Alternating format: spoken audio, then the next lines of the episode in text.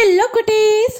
இன்னைக்கு நம்ம கதை புதையல்ல. பௌஜியின் புத்திசாலித்தனம்னு ஹைதி நாட்டு நாடோடி கதையை பார்க்க போகிறோம் பௌஜின்னு ஒரு முட்டாள் மனுஷன் இருந்தான். அவன் அடிக்கடி பிரச்சனையில் மாட்டிக்குவான். ஒரு நாள் பௌஜி காட்டுக்கு மரம் வெட்டுறதுக்காக போனான் ஆனால் அதில் தான் அவனுக்கு பிரச்சனை காத்துக்கிட்டு இருந்தது. அன்னைக்கு செவ்வாய்க்கிழமை. ஒரு வயசான தாத்தா மரம் வெட்ட அதே காட்டுக்கு வந்தார். பௌஜி தன்னோட ஆட்டை ஒரு மா மரத்துக்கு கீழே கட்டி விட்டு மரத்தை வெட்டிக்கிட்டு இருந்தான். தாத்தாவை பார்த்த ஆடு ம ம அப்படின்னு கத்துனது. ஆட்டோட சொந்தக்காரன் எங்க? அப்படின்னு தாத்தா பார்த்தாரு. பௌஜி நடு கிளையோட நுனியில உட்கார்ந்துக்கிட்டு அடிப்பகுதிய வெட்டிக்கிட்டு இருந்தான் பௌஜிய பார்த்து நீ நல்லா இருக்கியா? அப்படின்னு அந்த வயசான தாத்தா கேட்டாரு. இந்த மாம்பழம் மாதிரி நல்லா இருக்கேன். எதுக்கு கேட்குறீங்க அப்படின்னு பௌஜி அந்த கிழவனை பார்த்து கேட்டான் ஏன்னா நுனி பகுதியில் உக்காந்துக்கிட்டு அடிப்பகுதியை வெட்டுறியே நீ முட்டாள்தான் கிளை முறிந்து கீழே விழ போற. அப்படின்னு அந்த தாத்தா சொன்னார். எனக்கு இனிமேல் நடக்க போகிறத பற்றி சொல்கிறதுக்கு நீ என்ன ஜோடிதனா இல்லை மந்திரவாதியா? போயப்போ அப்படின்னு பௌஜி சொன்னான் கிழவன் தலையாட்டிக்கிட்டே அங்க இருந்து போனான் பௌஜி தொடர்ந்து மரத்தை வெட்டினான் கொஞ்ச நேரத்துல மரக்கிளை முறிகிற சத்தம் கேட்டது. பௌஜி கிளையோட தரையில விழுந்தான் நல்ல வேலை ஆட்டு மேல விழவே இல்லை. எனக்கு நடக்க போறத அந்த கிழவன் சொல்லிட்டானே. அந்த கிழவன் எதிர்காலத்தை சொல்ற ஜோசியக்காரன் போல அப்படின்னு பௌஜி நினைச்சான் பெரியவரே பெரியவரே அப்படின்னு கூப்பிட்டுக்கிட்டே அந்த கிழவன் பின்னாலேயே ஓடுனான் கிழவர்கிட்ட போய் நான் எப்போ இறப்பேன்? அப்படின்னு பௌஜி கேட்டான் நானே ஒரு வயசான கிழவன் எனக்கு எப்படி தெரியும்? அப்படின்னு கிழவன் பதிலுக்கு கேட்டார்.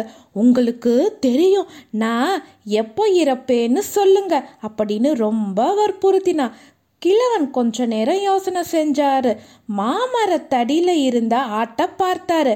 தாத்தாவுக்கு ஒரு யோசனை வந்தது. பௌஜி உன்னோட ஆடு மூணு தடவை ம அப்படின்னு கத்துன உடனேயே நீ இறந்திடுவ அப்படின்னு தாத்தா சொன்னார். பௌஜி அங்கே இருந்து போக வேணுங்கிறதுக்காக தாத்தா சும்மா சொன்னார்.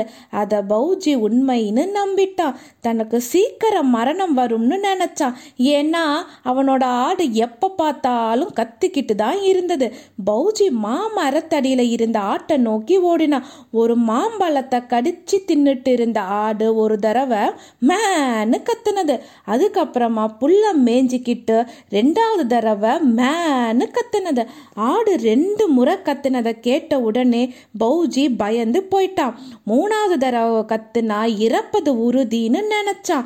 பௌஜி ஒரு கயிறை எடுத்தான். ஆட்டோட வாய கயிறால கத்தினான் கத்தக்கூடாது அப்படின்னு ஆட்டுக்கிட்ட சொல்லிட்டு மறுபடியும் மா மரத்தில் ஏறினான் முன்ன உட்கார்ந்த மாதிரியே நுனி பகுதியில் உட்கார்ந்து அடி பகுதியாக வெட்டினான் அந்த வழியாக வந்த ஒரு பெண் ஆட்டோட வாய் கட்டி இருக்கிறத பார்த்து ஆச்சரியம் அடைஞ்சாங்க. கட்டப்பட்டிருந்த கயிறை அவிழ்த்தாங்க. ஆடு உடனே மேனு கத்துனது.